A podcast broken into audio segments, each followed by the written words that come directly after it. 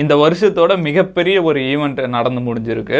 ஒரு boxing match அதை பற்றி பார்ப்போம். இது என்ன boxing மேட்ச்னா Tyson Fury versus Francis Ngannou அவருக்கும் மேட்ச்சு இந்த மேட்ச்சுக்கு வந்து பயங்கர ஹைப் இருந்தது. எதனாலன்னா டைசன் ஃபியூரின்றவர் வந்து ஓல்டு ஹெவி வெயிட் சாம்பியனு பிரான்சிஸ்ன்றவர் வந்து யூஎஃப்சி ஹெவி வெயிட் சாம்பியனு ரெண்டு பேரும் பாக்ஸ் பண்ணுறாங்க இந்த டைசன் ஃபியூரி வந்து இது வரைக்கும் யாரும் தோக்கடிச்சதே இல்லை. முப்பத்தி நாலு மேட்ச்சில் முப்பத்தி மூணு வின்னு ஒரு ட்ரா பண்ணியிருக்காரு. இந்த ஃப்ரான்சிஸ் அவரை பற்றி பார்த்தோன்னா இந்த பஞ்சிங்கில் அவர் வேர்ல்டு ரெக்கார்டே வச்சுருக்காரு. அவர் அடித்தா ஒரு ஃபோர்டு கார் வந்து முட்டினா எப்படி இருக்கும்? அந்த மாதிரி இருக்குமா? ஒரு அஞ்சு கிலோ ஒரு சுத்தி வச்சு நம்மளை அடிச்சா எப்படி இருக்கும்? அந்த மாதிரி இருக்குமா அவர் அடிச்சா? அடியில போல அது இடிதான் போல அந்த மாதிரி ஒரு பஞ்சுக்கு வேர்ல்டு ரெக்கார்டு வச்சிருக்காரு. அதுக்கப்புறம் ஒரு முக்கியமான காரணம் என்னன்னா இந்த பிரான்சிஸ் என்கானு அவருக்கு வந்து மைக் டைசன் ட்ரெயின் பண்றாரு. அது ஒரு முக்கியமான ஃபேக்டர் ஏன்னா மைக் டைசன் வந்து பாக்ஸிங் எதுலுமே கலந்துக்கவே இல்லை. அவர் தனியாக தான் இருந்தார். இவங்க வந்து கேட்டிருப்பாங்க போல் எங்களுக்கு ட்ரெயின் பண்ணணுன்ட்டு அது ஸ்பார் பண்ணுறத பார்த்துருக்காரு. அந்த ஃப்ரான்சிஸ் அவர் ஸ்பார் பண்ணுறத பார்த்துருப்பார் போல். ஸ்பார் பண்ணும்போது என்ன ஆயிருக்குன்னா இவர்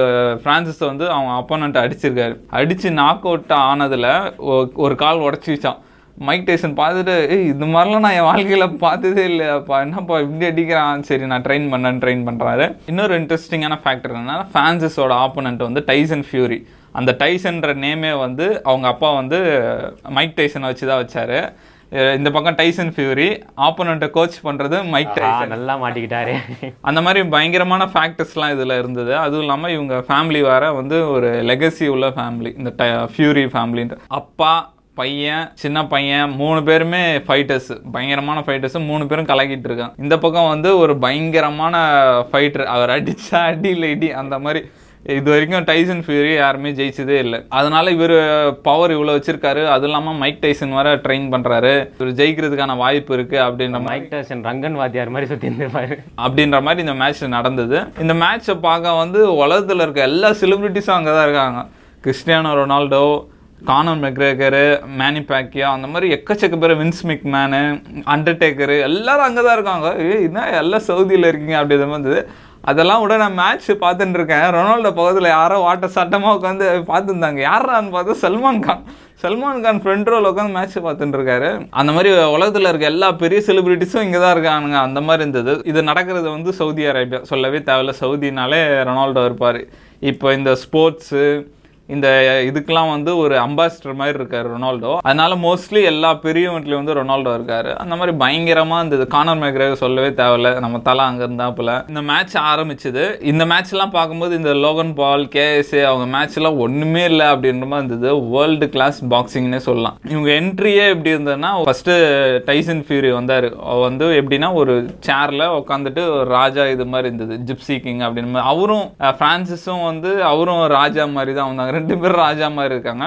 இந்த டைட்டில் கார்டே எப்படி வரும்னா Tyson Fury versus Francis Ngannou battle for the baddest அப்படின்னு தான் போட்டிருக்கோம். அந்த மாதிரி ரெண்டு பேரும் வந்து தொண்ணூறு தொண்ணூறு கிலோ ஹைட்டு பார்த்தோன்னு வையேன் ஏழு அடி இருப்பாங்க ரெண்டு பேரும். இவர் ஃப்ரான்சிஸ் வந்து சிக்ஸ் பாயிண்ட் ஃபோரு டைசன் வந்து சிக்ஸ் பாயிண்ட் நைனு ரெண்டு பேர் ஏழு அடி. ரெஃப்ரி கூட வந்து தள்ள முடியாது. அந்த மாதிரி ரெண்டு பேர் இருப்பாங்க. மேட்ச் ஆரம்பித்து பயங்கரமாக போயிட்டு இருந்தது. செகண்ட் ரவுண்டில் பார்த்தா ஃப்ரான்சிஸ் வந்து டைசனை வந்து நாக் அவுட் பண்ணுறாரு டைசன் பார்த்து கீழே கிடப்பார். அப்படியே பார்த்தா அந்த ஆடிட்டோரியமே பயங்கர சைலண்ட் ஆகிடும் அப்படி டைசன் போய் என்னடா நாக் அவுட் பண்ணிட்டான் அப்படின்ற மாதிரி எழுந்துச்சு பார்ப்பார். ஏன்னா அவர் இது வரைக்கும் அவர் யாரும் தோக்கடிச்சதே இல்லை.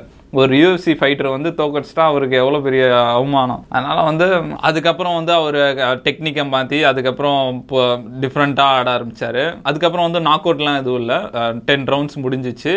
மூணு ஜட்ஜு ஸ்கோர் பண்ணுவாங்க. ஒரு ஜட்ஜு வந்து ஃப்ரான்சிஸ் ஸ்கோர் பண்ணியிருந்தாங்க. ரெண்டு ஜட்ஜு வந்து டைசன் ஸ்கோர் பண்ணி டைசன் வந்து வின் பண்ணிட்டாரு. இன்னும் அவரை யாரும் இது வரைக்கும் தோக்கடிக்க முடியல. அன்டிஃபிட்டட் வேர்ல்டு சாம்பியனாக இருக்காரு. நான் மைக் டைசன் கோச் பண்ணியே முடியலையா?